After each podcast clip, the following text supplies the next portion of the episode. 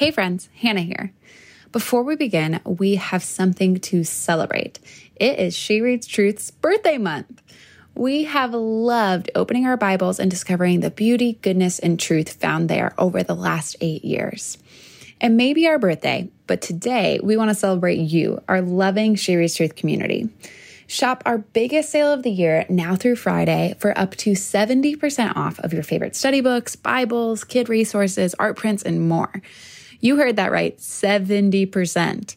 You can get some of your favorite Bible resources starting at just $5. So head on over to shopshereadstruth.com and celebrate with us. That's shopshereadstruth.com to shop our biggest sale of the year.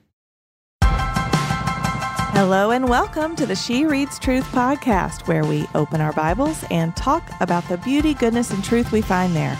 I'm your host, Amanda Bible Williams. And I'm your other host, Raechel Myers. Hey, today we are joined by author, speaker, podcaster, and lover of God's Word, Sadie Robertson Huff. We love this girl. Sadie joins us for the second week of our Women and Men in the Word New Testament series, where we're going to talk about Nicodemus, the woman at the well, the boy with the fishes and loaves, and a couple others who you might recognize. Y'all, this is such a fun study. I'm loving it already so much. Let's get right to it. So, Sadie, this is our first time meeting. I feel like we know a lot of the same people and Yep. have even lived in the same town. Yes. We've never met before.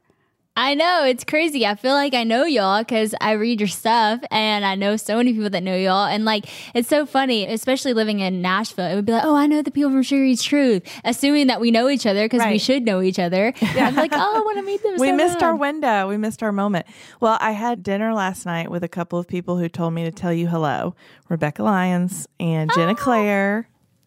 And Christy Nockels and them. Meredith. I was like, we're going to see Sadie tomorrow. And they all said, oh, good, tell her hi. I was like, I've never met her.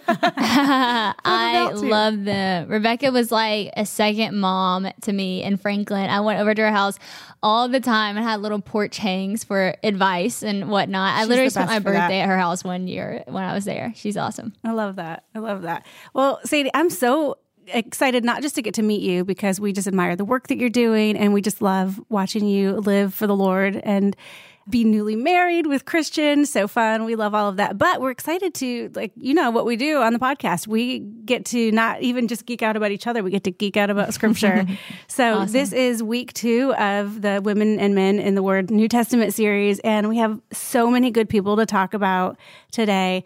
I love that the thing that we do in this even especially in this study we you know said last week that this is not about the people that we're reading about. Like we're not it's not a be mm-hmm. more like nicodemus story or even be more like peter. It's you know like what are we learning about jesus in this story? Yep. and like how are we watching these regular men and women very sinful people right?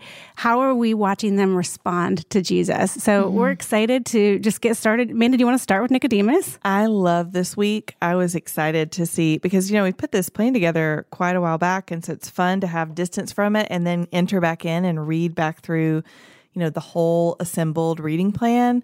And I feel like that I have neglected Nicodemus. Like he's such a cool character in, um, so in the New. Testament. But is that Monday? Yeah, that's our day eight Yeah. reading is Nicodemus. So here's what I love. I love, I mean, it's just such a good story that he comes in the cover of night. Yeah. Because he's a Pharisee. So the word says, let's see, he's in, we're in John 3 and verse 1 there was a man from the Pharisees named Nicodemus, a ruler of the Jews. This man came to him, Jesus, at night and said, Rabbi, we know that you are a teacher who has come from God, for no one could perform these signs you do unless God were with him. And it's then I such a like it. statement of faith, but not even like, but he doesn't understand. He's not quite there, Yeah. but he's Yep. so close. Yeah. And Jesus just cuts to the chase. He's like, Jesus replied, Truly I tell you, unless someone is born again, he cannot see the kingdom of God. And he's saying, Hmm. Nicodemus, you don't see the kingdom of God. Like, I'm not just someone that God said, I am God. Yeah. So also true confessions, I get Nicodemus and Zacchaeus confused because of the I don't know, the sound of their names. I'll be like, Oh, Nicodemus, a wee little man. No, no. No, no. Different. different guy. Yeah, I love that that this conversation and they just really get to it. It's like I have come in the middle of the night and I have some questions, Mm-hmm. but no one can know the way that I'm at because his posture is one of like he knows that Jesus. He says, "I know you're from God." Yeah. It's also like so how we do. Like it's all those questions come at night. I feel like when it's just like the most honest, raw conversations, even with friends. Like we used to have this couch. We called it the pit because it literally like it was just like a whole couch. Like it was huge. It was like taking over a whole living room. I love that. And we call it like the pit talks. It would just be like at night where you just get real and you just talk about like deep things or deep questions that you have. And it normally ends in like some prayer or some Bible reading. But it's true. It's just those like, okay, here's where I'm at. This is just real. Yeah. And I need somebody to like speak the truth into my life. So I think that's really cool. It's very relatable. I love that. And then this is the passage, you know, where we get John 3:16 from Jesus. Mm-hmm. Like we all know it. You know, we Yeah. know John 3:16 and 17 and it's, you know, on bumper stickers and all of these things, but to set it in the context of this conversation between Jesus and Nicodemus and where Jesus is really like outlining like for God so loved the world that he gave his one and only son. I'm not just a mm-hmm. teacher from God, but I'm his son. And Yeah. it's just beautiful to read John 3:16 in the context of this conversation. And then even to flow out of 16 and 17, you get to verses 20 and 21 and he addresses the fact that Nicodemus came to him in the darkness. And he Yeah. addresses like, yeah, it's nighttime, but listen, Nicodemus, everyone who does evil hates the light and avoids it, so that his deeds may not be exposed. But anyone who lives by the truth comes to the light, so that his works may be shown to be accomplished by God. By God, Yeah. like in the light, we can see that it's God's Mm-hmm. work and that this is God's kingdom. I love that. I'd also forgotten that John 3:16 was within the context of the story of Nicodemus. And I love that we get I mean, Jesus chooses to give in his conversation with Nicodemus to give this summary of the gospel Yeah. that we still default to today. As we Did should. Did we read 16 and Read 17? the, read the whole thing in its fullness. 16 and 17 you Yeah. mean? okay this is the csb so john 3 16 and 17 for god loved the world in this way he gave his one and only son so that everyone who believes in him will not perish but have eternal life for god did not send his son into the world to condemn the world but to save the world through him That he didn't come to condemn. Mm-hmm. I love that. yeah I love Psalm 139. I feel like I make a reference to Psalm 139 in almost every podcast episode, but uh, it, that and Peter, which we'll get to this episode. I'm so excited to talk Amanda about loves Peter. Peter. I love him so I, was, much. I love Peter too. I was really excited. I so like can resonate with Peter. Okay, so but Psalm 139, 11 and 12 that you know even the darkness is as light to you. Mm-hmm. So, mm-hmm. you know, this coming in the cover of darkness, it's not dark to God, mm-hmm. you know, and that God used the actual darkness of this night to expose something in Nicodemus's heart and mm. begin to reveal Jesus to him, which we mm-hmm. know that he comes to I think we can infer that Nicodemus comes to know Jesus Yeah. for who he is. Well, because you get to, I mean, that was in John chapter three, and you get down to John chapter 19, and it's the passage describing Jesus' burial. And you mm-hmm. get, you know, Joseph of Arimathea, who was a disciple of Jesus, but secretly, because of fear of the Jews, it says. And then it says, you know, Pilate gave him permission, so he came and took his body away. And then verse 39 says, Nicodemus, who had previously come to him at night, also came, bringing a mixture of about 75 pounds of myrrh and aloes. And they took mm. Jesus' body and wrapped it in linen cloths with the fragrant spices according to the burial customs of the Jews. But this is Nicodemus no longer afraid to come. And say, I am a disciple of Jesus. 75 pounds is no joke. Like, what did that look like? It's crazy to think like about. a big know. old basket. I don't know. That's a lot. yeah. It's so cool. I mean, you can't underestimate, you know, I think some people who might not know the Bible super well and they're just newly a Christian, they're like, I don't know what to share with somebody who would be an unbeliever. And you underestimate those verses that you just think, oh yeah, that's like the classic John 3:16, you know. But there's a reason why it is that way because that's what Jesus spoke to Yeah. Nicodemus to a questioning man. And so, you know, for people listening, don't underestimate when you quote scripture like John 3:16 to unbelievers because it was that word that, you know, overlay of the gospel in this perfect way that only Jesus could say so perfectly because he was living. He is the gospel that changed the man's life. And so I think about that sometimes. Like, sometimes we think we need big fancy words, we need this super deep theology, we need seminary school, all this different stuff. And while all those things are great, like you just need to know the word. Like Yeah. that's your sword. And so I think it's really a powerful thing to see what that word ended up doing in Nicodemus's life. And, you know, we have those words in our heart. We can speak them and share them and watch the impact it makes is really inspiring. I love that. I mean, Nicodemus is the first of countless souls who were saved by Jesus' words in John 3:16. So true. Yeah. Yeah. That's cool. I love having this conversation with you, Sadie, because I right now, you know, we no longer live in the same town, and before then, didn't we hadn't met anyway. But when I think of you and picture you, one of the images that is kind of like burned into my mind of you and Christian, I think because it was right around when you got married, when you were at Passion. Mm-hmm. And I think, I don't remember if you posted or if he did or what, but there was an image or a video of you guys kind of walking through the crowd. I don't know if you're going on the stage or whatever, but you had your Bibles in your hands. yeah. And I think of you as a woman who has her Bible in her hands. You have it handy. That's awesome. Yeah, mm-hmm. and I and I love that you know this that we see this transformation in Nicodemus where he goes from living under the cover of darkness to living in the light, you know, Yeah. metaphorically speaking, he has this spiritual transformation. And I feel like that is a lot of what you call young women to do Yeah. is to live in the light, which is pretty radical in Yeah. the world. Um, and so live original, not putting a mission statement in your mouth, but it's so much about, from my perspective, looking in on what you guys do, it's so much about that, like living in the light, Mm-hmm. even though that's going to look different than the world. So true. Yeah. No, thank you. That means a lot. And what you said about my Bible, it's really cool. I mean, even thinking about Nicodemus carrying something so heavy, it's like for me, when I carry my Bible, like there's so much confidence that comes with that. Mm-hmm. And that's why I carry my Bible everywhere. Even if I know I'm not really going to open my Bible on stage because I know exactly the scriptures I'm going to read and I probably have it memorized because I'm actually dyslexic. So I don't like to wing it on the spot.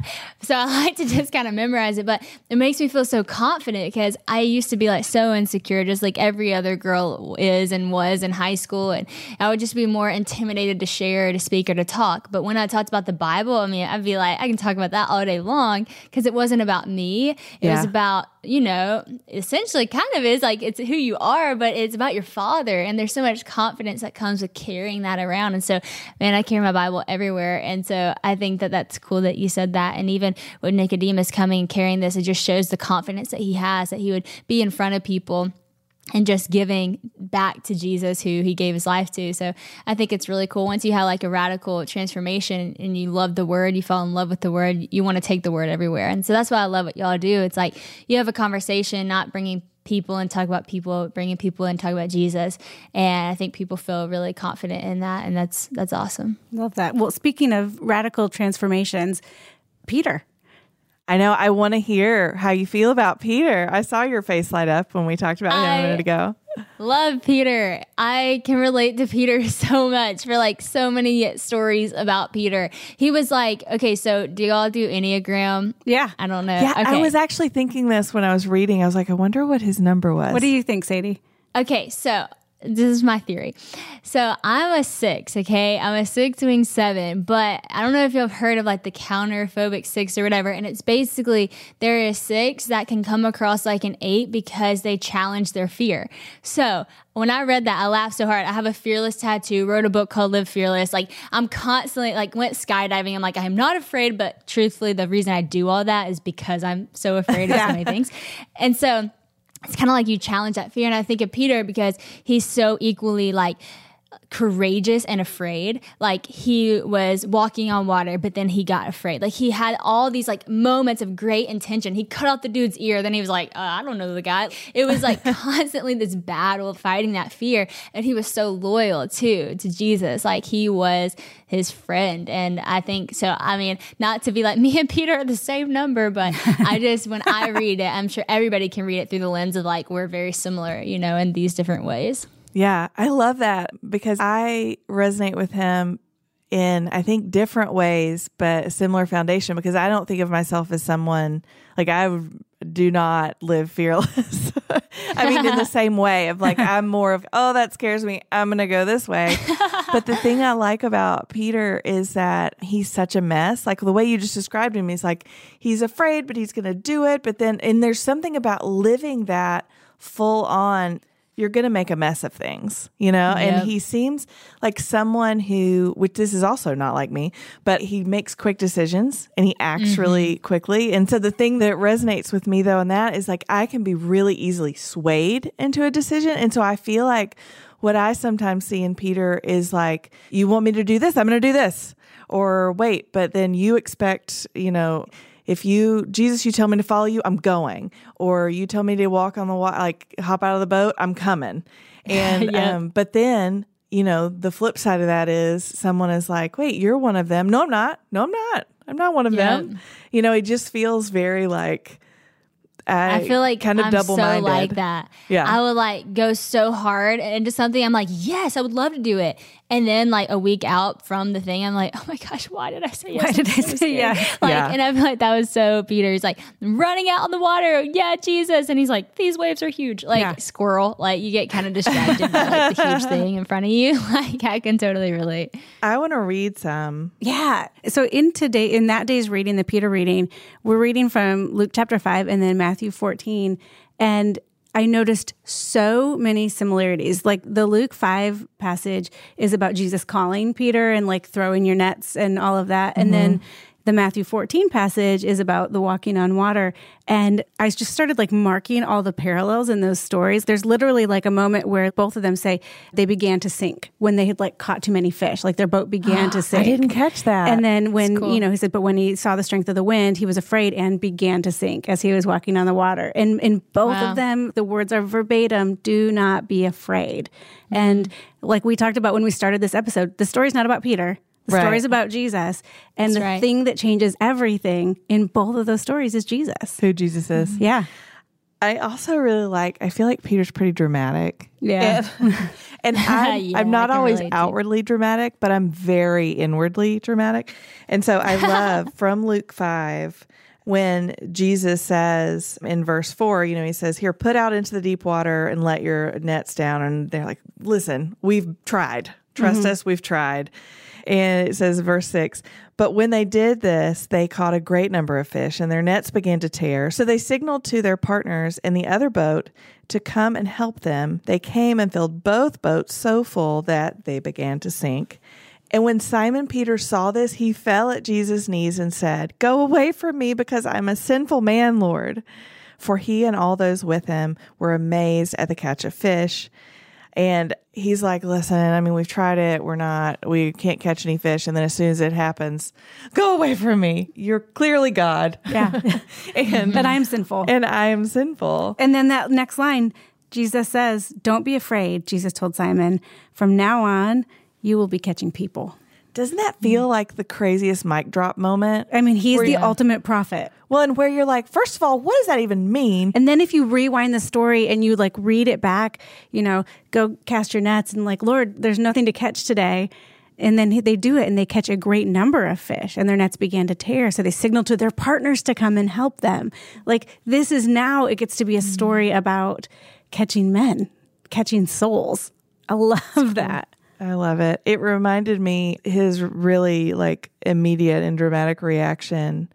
Um, it remi- it feels like Get he's just he's an emotional person. I feel like that's safe to say.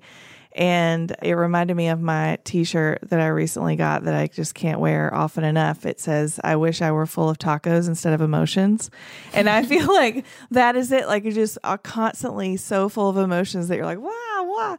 And the Lord uses Peter. I mean, later we're going to read in these same passages where Jesus says to him, Blessed are you. This is in Matthew 16, not to skip too far ahead, but blessed are you, Simon, son of Jonah, because flesh and blood did not reveal this to you, but my Father in heaven. And I also say to you that you are Peter, and on this rock I will build my church, and the gates of Hades will not overpower it. I will give you the keys to the kingdom of heaven. To Peter, he's giving the keys to the kingdom of heaven to like the guy that jumps out of a boat to walk on water toward him because his faith is so real, but then also denies him, even when he was warned that he would. Yeah.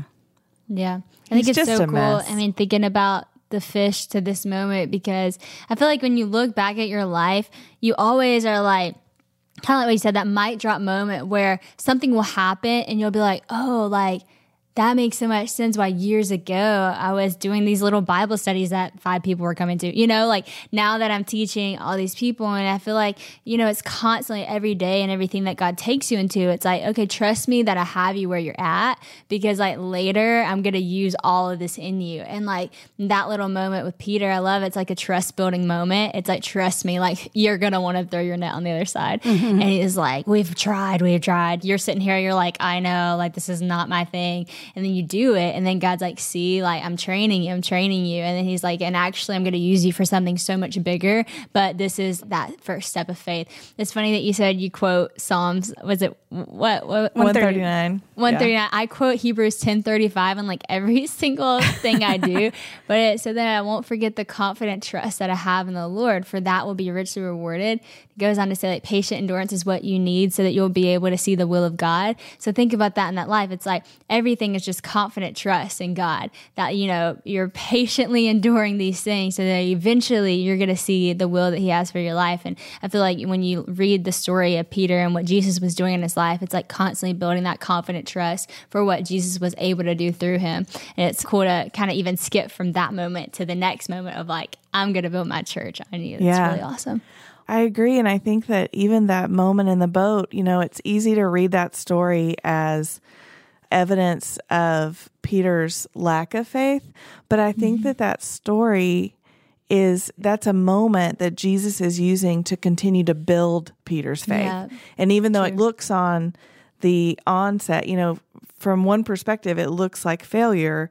I think there's a tenderness in it. And I think it's one of those moments that Peter had to experience so that his faith could grow. I'm going to read this, and then I know we probably need to move on. I want to. We want to spend our whole Peter. hour on Peter. Can we? But this is in Matthew 14. And so, you know, they're in the boat. They see it's kind of still dark and they see Jesus walking to them very early in the morning and they think it's a ghost. So, verse 27 immediately Jesus spoke to them Have courage. It is I. Don't be afraid. Lord, if it is you, Peter answered him, command me to come to you on the water, which I could talk about that too. It I just think it's funny because I feel like I may have been like, Lord, if it's you, command her to go out on the water. Raechel would really Prove like it. to come out. on Prove the it by calling Amanda out on the water. Verse 29, he said, Come. And climbing out of the boat, Peter started walking on the water and came toward Jesus. But when he mm. saw the strength of the wind, he was afraid. And beginning to sink, he cried out, Lord, save me. Verse mm-hmm. 31 Immediately Jesus reached out his hand, caught hold of him, and said to him, You of little faith, why did you doubt? When they got into the boat, the wind ceased. Mm-hmm. this is the word of the Lord. Thanks be to God. I hear a tenderness in that rebuke. You of little faith, why did you doubt? Because it's almost like Peter got a taste of what's possible, mm-hmm. what's possible with Jesus. He it says he began to walk on the water. But it wasn't um, Jesus rejecting him. No. It was a tender rebuke. You're right. Yeah. And I just, I think that it's such a faith building moment. I also love that word immediately. You were talking about the parallels, but in verse 31, it says, immediately Jesus reached out his hand. So Peter calls out, mm-hmm. Jesus reaches out. It to me connected back to in Matthew 4, where Jesus is calling them, and it's, you know, they, it says immediately they dropped their nets and followed him. Immediately they left their boat and followed him. And so they had this like immediate response, and that's good but it's more about Jesus' action to like, I'm here, I've got this, yeah and I just, I just love it. I love that. That's cool. I uh, shared a message on this earlier this year, and it was funny because everybody was, you know, talking about 2020 and how we're gonna have vision and all this stuff. And 2020 definitely went a little different than we all thought it was gonna go. But I shared this message at Passion, and I was talking about how, you know, a lot of times like we want vision, we crave vision, but God doesn't always like give us vision, you know? And how whenever Peter was in the boat, he asked this question, he's like, command me to come. And I thought that was so cool because kind of like you said, you're like, I would have been like, command Amanda, like send her. Like for me, I know I would be like, if it's you, reveal yourself to me. Like mm-hmm. show me that it's you. Because if I know it's you, like then I would walk out on the water. Cause like right now I'm not like seeing clearly. And I think we do that sometimes. We're like, when I see that it's you, like then I'm gonna step into this moment. But Jesus, like, he didn't show him that it was him. He didn't like move the wind a little bit, clear out the fog, step forward and be like, It's me. He just said, Come. And Peter took him at that invitation by his word before seeing the vision perfectly. And I just took from that so much that like sometimes I'm not going to see it clearly. I'm just going to hear an invitation. I'm just going to feel called. And you have to, you know, take him at his word even when you can't see the full picture clearly. And that passage has really meant a lot to me because I feel like so many times when God calls you, like you don't see the full vision and you right. just have to start walking in that direction. Yeah. Because we don't know. I mean, we've talked on the podcast before about that we don't have a guaranteed outcome in our circumstances. I mean, we have a guaranteed eternal outcome, but we do know who God is. Like we put our hope in who God is, who Jesus is, not in what's going to happen when I step yeah. out of the boat. We trust the person who's calling us to come. It's good. It is good. I'm glad you said that.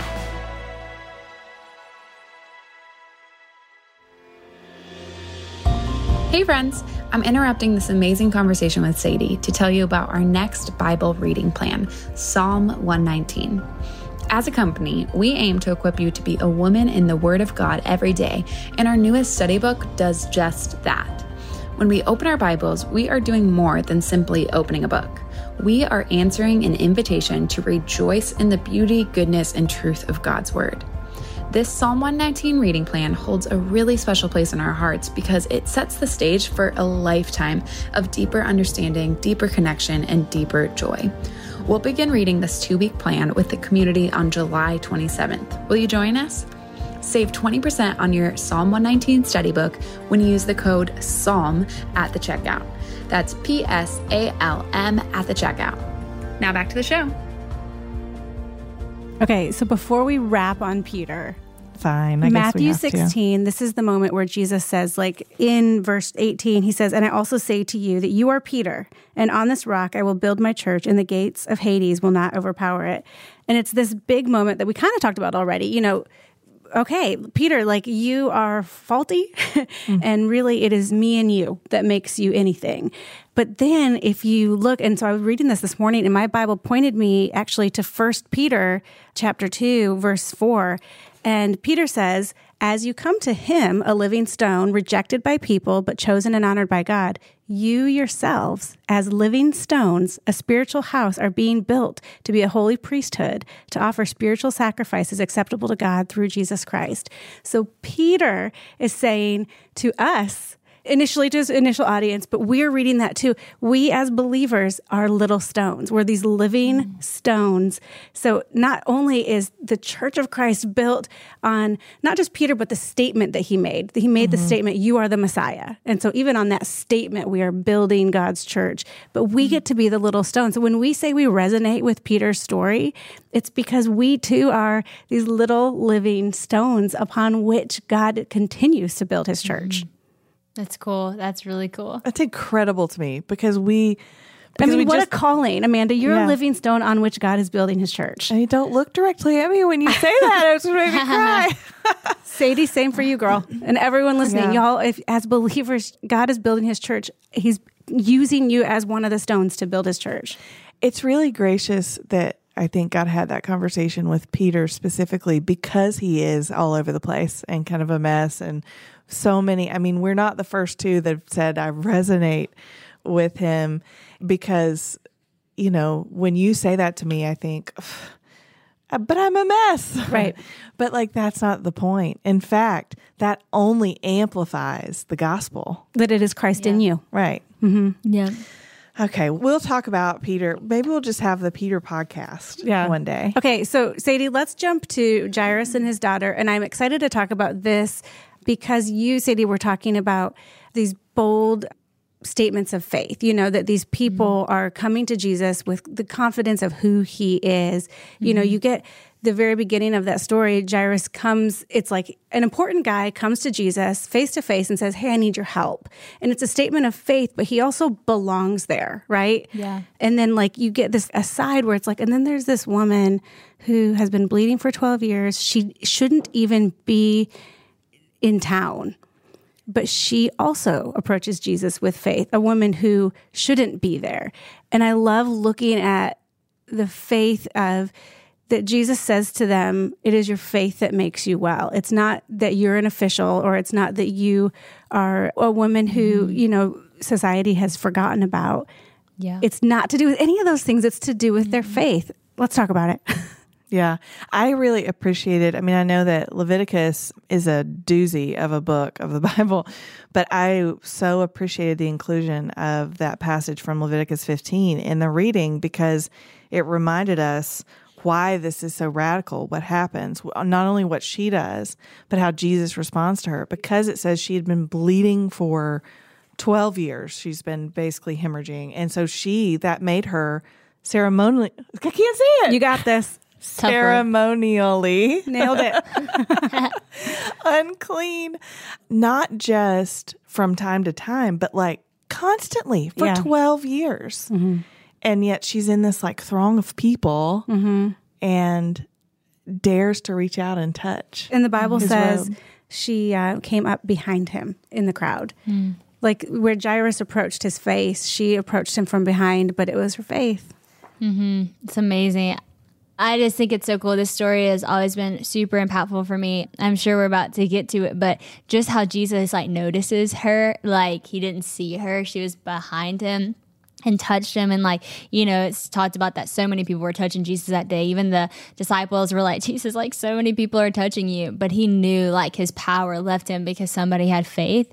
And that's just so like cool to me to think about. So like when we reach out in desperation when we're crying out for something of faith that he sees us. And i love your point. Like these are two completely different types of people. But you know you think about the world and how the world works. And sometimes like the world will rush to the important people and you know they kind of bypass the people that in their eyes might not seem as big of importance. But jesus isn't like that. Like he takes the same amount of time on both people knowing that he has all the time in the world because time is his. Mm-hmm. And it's like nothing is outside of his reach. And so you just really see in these two stories just how different jesus the man of jesus the god of jesus is from anybody else in the world how much we can learn. Yeah. I love that. I love that, you know, time is not ours, it's his, but we are his and time is mm-hmm. his. Yeah. So I think we can like we can take a minute. We could slow down a little bit and mm-hmm. we don't I think sometimes like false urgency can really make us miss moments like this that So he would have missed, you know. I like the parallel of those Raechel you were pointing out their statements of faith. For Jairus, he said in verse 23, this is in Mark 5, My little daughter is dying. Come and lay your hands on her so that she can get well and live. And then later in verse 28, the bleeding woman said, If I just touch his clothes, I'll be made well. So they're like, We know who can do this. Mm-hmm. We know that you mm-hmm. can do this. Mm-hmm. It's beautiful. I love just like that she didn't need much. She just needed to touch him and she knew that was okay. And I think sometimes we put this like high demand on what we expect God to do. And we're like, if you do this, then, you know, we would mm-hmm. know that you're healing us or you're doing something in us. And she was just like, if I just touch his garment, like I know that I'll be healed. And I think that's so beautiful that she just expected God to be God and she didn't put an expectation on him to have to do anything other than simply heal her. And she had the faith to believe that all she had to do was believe for that. And I think that's such a good message for us as we ask God for things like not to, you know, I think sometimes we can be like, if you do this or you should do this or this is how this is going to look. And it's like, no, like let him be God. Like he's very capable of being God. And like you just have faith, you know, and reach out, reach out towards him. And her faith in that and just her expectancy for that was beautiful. It really reminded me of the story of Nicodemus. We get that really concise, you know, explanation of the gospel in John 3 mm-hmm. 16 and 17. And I feel like there's a part of that that's happening here too. In verse 32, he was looking around to see who had done this. The woman, with fear and trembling, knowing what had happened to her, came and fell down before him and told him the whole truth. Daughter, he said to her, your faith has saved you. Go in peace and be healed from your affliction. And I was reading that today and just thought, that's the gospel. Mm. Like you mm-hmm. come with your whole self, you mm-hmm. confess the whole truth, and you have faith mm-hmm. in the one that can save you. And he looks at you and says, Your faith has saved you. Go in peace and mm-hmm. be healed from your affliction. So be healed and then take this peace with you Yeah. and spread the kingdom. It's the gospel. I want to complicate things a little bit, oh, but I think in a way to like make them even more clear. And by complicate, I mean I want to jump for a second and we'll come back. But if you go to the last day of this week, the boy with the fish and loaves, there's a part in not even in like the primary reading, but in John 6, there's this interaction that Jesus is having and these folks are saying to him like what can we do to perform the works of God? We want to be like you. What can we do to perform the works of God? Jesus replies, "This is the work of God that you believe in the one he has sent." And then they respond like they haven't heard him the first time. But what sign then are you going to do so that we can see and believe you? What are you going to perform? And so there, as we're mm-hmm. complicating this, because we're also bringing clarity, because these folks are going, Jesus, we need you to prove to us that you're God. We need you to perform, and then we'll believe you. And the difference is you look at Jairus and you look at the bleeding woman, and they say, Jesus, you are God. I already know that. You're, Yep. You being God is not dependent on your performance. I already know and believe. And it mm-hmm. makes me think of, you know, that story in Daniel of Shadrach, Meshach, and Abednego, and they are in the face of being thrown into the furnace because of their belief in God, because of their faith. And the statement, you know, you know the statement that they say. They say, We know that our God is able to deliver us from this. We know that He is able to do it. And even if He does not, He is still good. Still So the faith comes from I know who God is and whether he does the thing that I ask him to do or whether he doesn't. If we perish in the fire, he is still We're s- good. Yeah, they I think they actually say like we're still going to worship. We're not going to bow down to you. We're still going to We worship st- him. And then, you know, you go to John 6 and they're like, but Jesus is what mm-hmm. they say, perform for us, do something. What are you going to do to prove to us that you are God? Like this lack of faith. Mm-hmm. That's so true. That's like what I'm saying. I think people, you know, I think we could all learn from that, you know, and even just check our prayers. I think I love whenever God like refines me in my prayer time. Has that ever happened to y'all? Like I'll pray something and I'll be like, wait, I didn't mean that. Like, hold on. I didn't Sorry, mean I to take it that. back. It's Delete, like when you go to your mom or something, and you say something, you're like, that came off like way wrong. Let me just like start it. My tone was bad. I'm very sorry Like, about that. it's like that with God. It's like when we when we say something and we realize like, you know what? I'm not letting you be God. Like let, you know, think about Jairus, think about the bleeding woman and like I want to have faith like that, God, that I'll just say, you know what, you're God. I want to have faith like Shadrach, Meshach, and Abednego and say, even if this doesn't go my way or the way that I think it should or would want it to go, you're still good. And I'm still bow to you. I'm still going to praise you. This is going to be a part of my testimony. I'm going to preach through this or I'm going to get through this, then preach about it. Like, you know, just having that mindset that God, you're God, you're good. And I'm just going to have the faith to believe that. I'm going to keep throwing my nets out and catch nothing until you tell me to do it one more time and I catch a load that's so heavy it sinks the boat. It's good. Yeah. Yeah, I love that. But we've already been doing this, which reminds me. So now we're going to back up a step to the woman at the well. I love so much that when Jesus, I mean, we know that he shouldn't have been talking to her. I'm using some air quotes here mm-hmm. because of the way the societal norms of the time. And so for him to be talking to a woman, for him as a Jewish man to be talking to a Samaritan, you know, she's at the well in the heat of the day, which we can infer that she didn't want to go when the crowd would go, which would be when it was cooler in the day, but she wanted to go when there would be fewer people mm. around. And so she was at the well alone. But I love when he approaches her and asks for a drink. And then he says, you know, if you knew the gift of God, this is John 4:10. Jesus answered, if you knew the gift of God and who is saying to you, give me a drink, you would ask him and he would give you living water. And then she says in verse 11, Sir, said the woman, you don't even have a bucket, and the well is deep. Where are you going to get this living water? To me, that so feels like the disciples going, but we've been casting our nets. But she's like, you don't even have a bucket. And Jesus is operating, you know, there we talk about having They have their spiritual reality. biflex. Yeah. We talk about having spiritual bifocals where like we look at the world, but when we look through the kingdom lens at the world, it changes how everything looks. Yeah. And so Jesus is always looking through the lens of the kingdom of God, his father's kingdom. And so their conversations are happening on two different planes.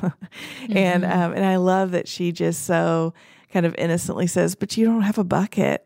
And he has to kind of he has to lead her there. I think I always kind of think of Jesus as speaking with tenderness because it speaks to me personally. I mean, I get that he was also a force to be reckoned with, you know, flipping tables and those things, but how he just kind of leads her through this conversation. Oh, well, you know, mm-hmm. go call your husband. Mm-hmm. You know, and just the course of this conversation is just always so powerful to me. I love that. I think for me, like, I can totally relate to her even by saying that, but you don't have a bucket. It's like when God, you know, might speak something to you in prayer and you feel, okay, I want to do this, but then you're like, but God, like, I'm not capable of it. It's like Moses. He's like, I'm calling you to go back to Egypt, and he has this amazing plan. And then Moses is like, but God, you forgot one thing. Like, I have a speech impediment. He's like, yeah, I made you. I get that. Um, I'm still going to I gave use you that speech impediment, And- right? Yeah, like I know that. Like, oh wow, I didn't even think about that. Sorry, let me go call the other guy. Like, yes, he knows that when he calls you. And so when God speaks to you something, like for us, like you said, like we have this worldly viewpoint. It's like it's not gonna make sense sometimes. But put on that kingdom viewpoint and be like, okay, but if you said it, I'm here for it. You know? I think it's really cool. Yeah, yeah. The thing that I love about this story, and something that we actually, I think we highlight in this book, is just this relationship that Jesus has with women. And, you know, there are so many, I think there are 15 women that we get to read about in this study, maybe a little bit more.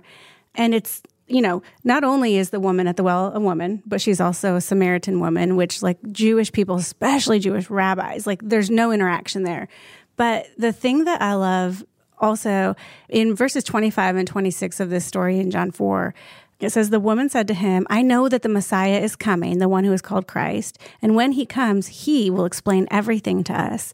And then it says, Jesus told her, I, the one speaking to you, am he. And this is actually the very first time that is recorded that Jesus says that he is the Messiah. He actually declares himself the Messiah, like, and maybe the only time before his trial. And if you think about, you know, it's Mary Magdalene at the tomb. She's the first person that Jesus reveals his risen self to. Mm-hmm. He chooses a woman. And here, this is a woman that he says, I'm the Messiah. And what does she do? She left her water jar, went into town, and told the people, Come see the man who has told me everything I ever did. Could this be the Messiah? And then that, to your point, Sadie, of how God used her, that this is all intentional. This is mm-hmm. all, none of this is happenstance, that he went to her, had this conversation with her. And then if we keep, you know, going, this is still all in John 4 it says in verse 39 now many samaritans from that town believed in him because of what the mm-hmm. woman said when she testified. He told me everything i ever did. So when the samaritans came to him they asked him to stay with them and he stayed there two days. Many more believed because of what he said and they told the woman we no longer believe because of what you said since we have heard for ourselves and know that this really is the savior of the world So like good.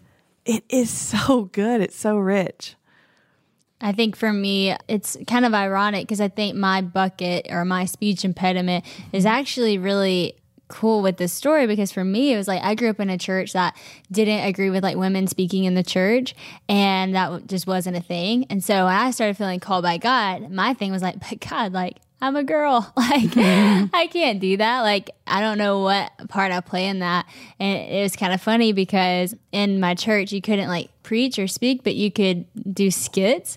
And so, literally, the first Live Original, if anybody ever went to it, I mean, there was a lot of people there, which is really like comical because I did two skits. I didn't even speak because I didn't think I could. And, We're gonna need you some know, video I'm going to need some video footage of this. yeah, you really need to. It's like monologues. It's pretty hilarious.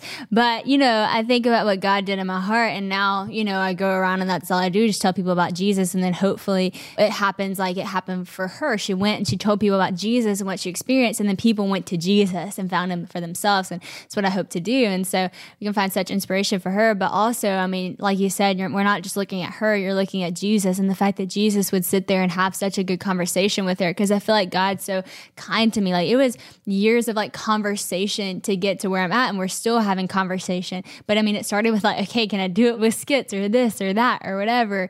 And, you know, after conversation after conversation, I come to this confident place to preach. And so he's so kind and he will talk mm-hmm. through whatever your mess is that you need to talk to to get you to the point of just knowing that he's so good, you know? I love that. I would like to go five for five on segues today. oh, good. Yeah.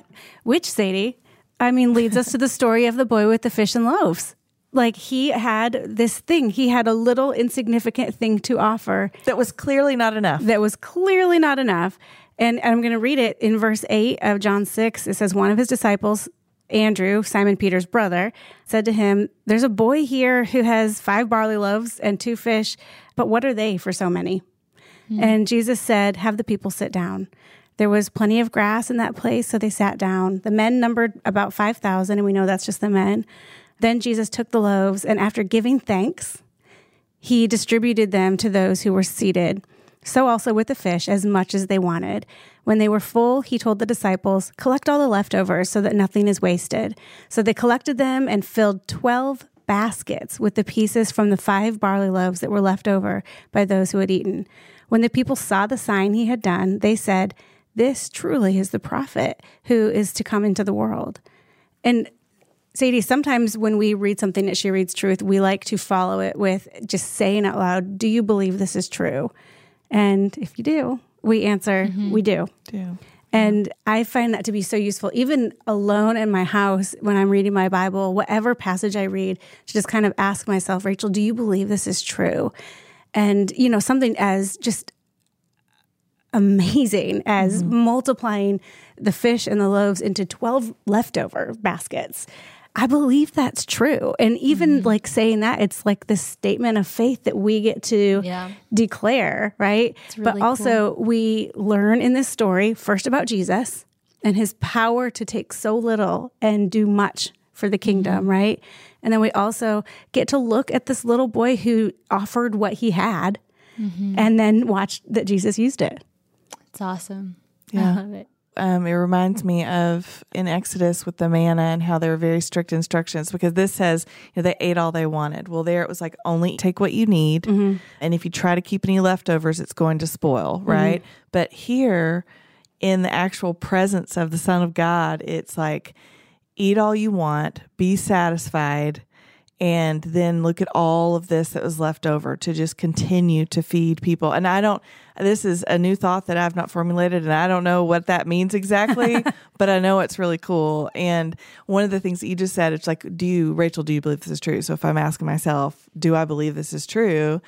And to say yes to that, it doesn't have to mean that I understand how or why. Right. But I can still, with the gift of faith, because I believe faith is a gift from God, that we can believe it.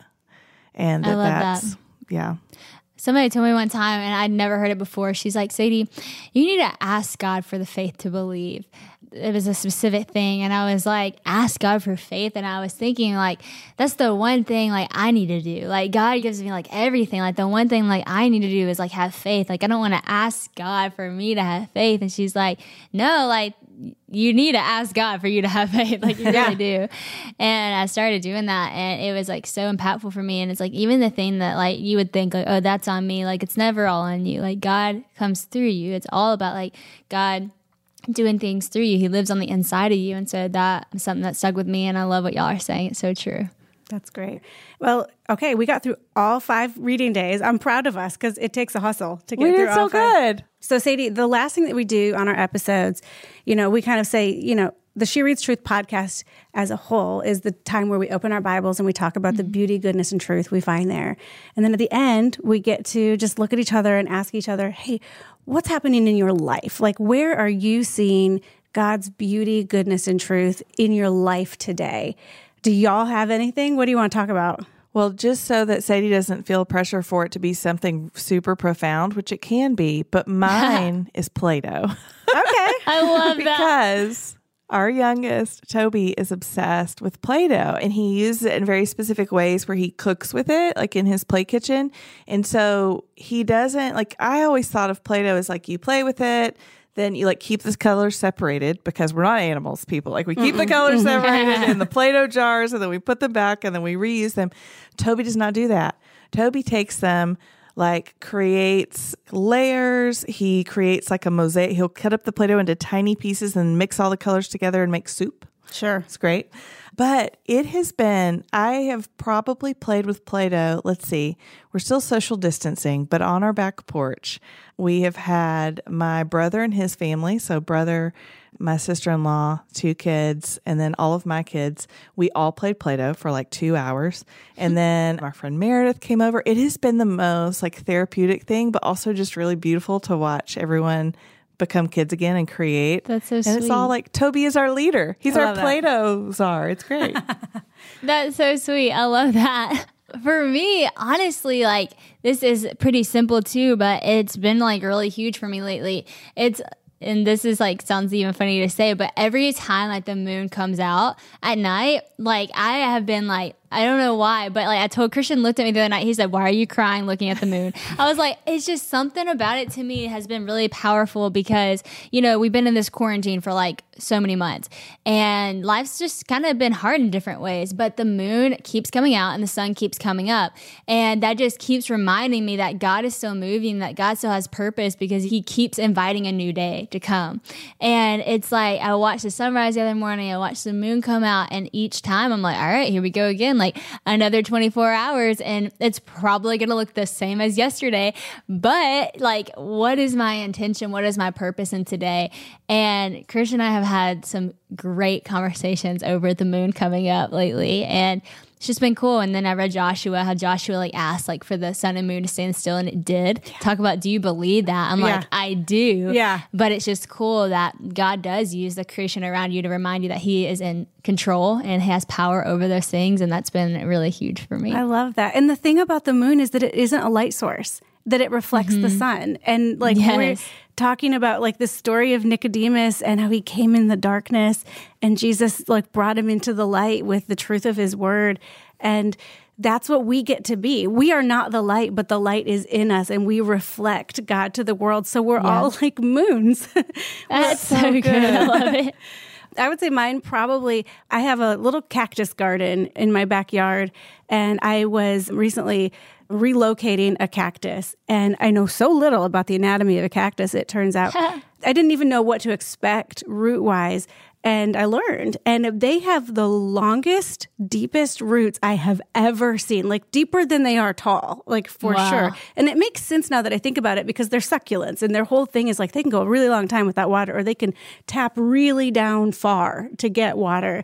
And it was just to me, cactuses and any kind of succulent, they're just beautiful, right? But the goodness and the truth that I found in that is just that depth of like having that source of water and that depth of like a groundedness or that deep root. I don't know. I think I was just really That's encouraged by the deep no. roots of cactuses. That's really good. I, love really that. like that analogy a lot. All right, friends. Well, Sadie, thank you so much for joining us today. My goodness, please come back soon. Um, Such a joy. Y'all, we're coming back next week and we have Jo Saxton on the podcast, and we're going to talk about so many great things, so many great people in the Bible, but primarily we're going to talk about Jesus and how they responded to Jesus and how we resonate with their response to Jesus. So, y'all, please come back. And until then, Amanda, what do we say? Keep opening your Bibles.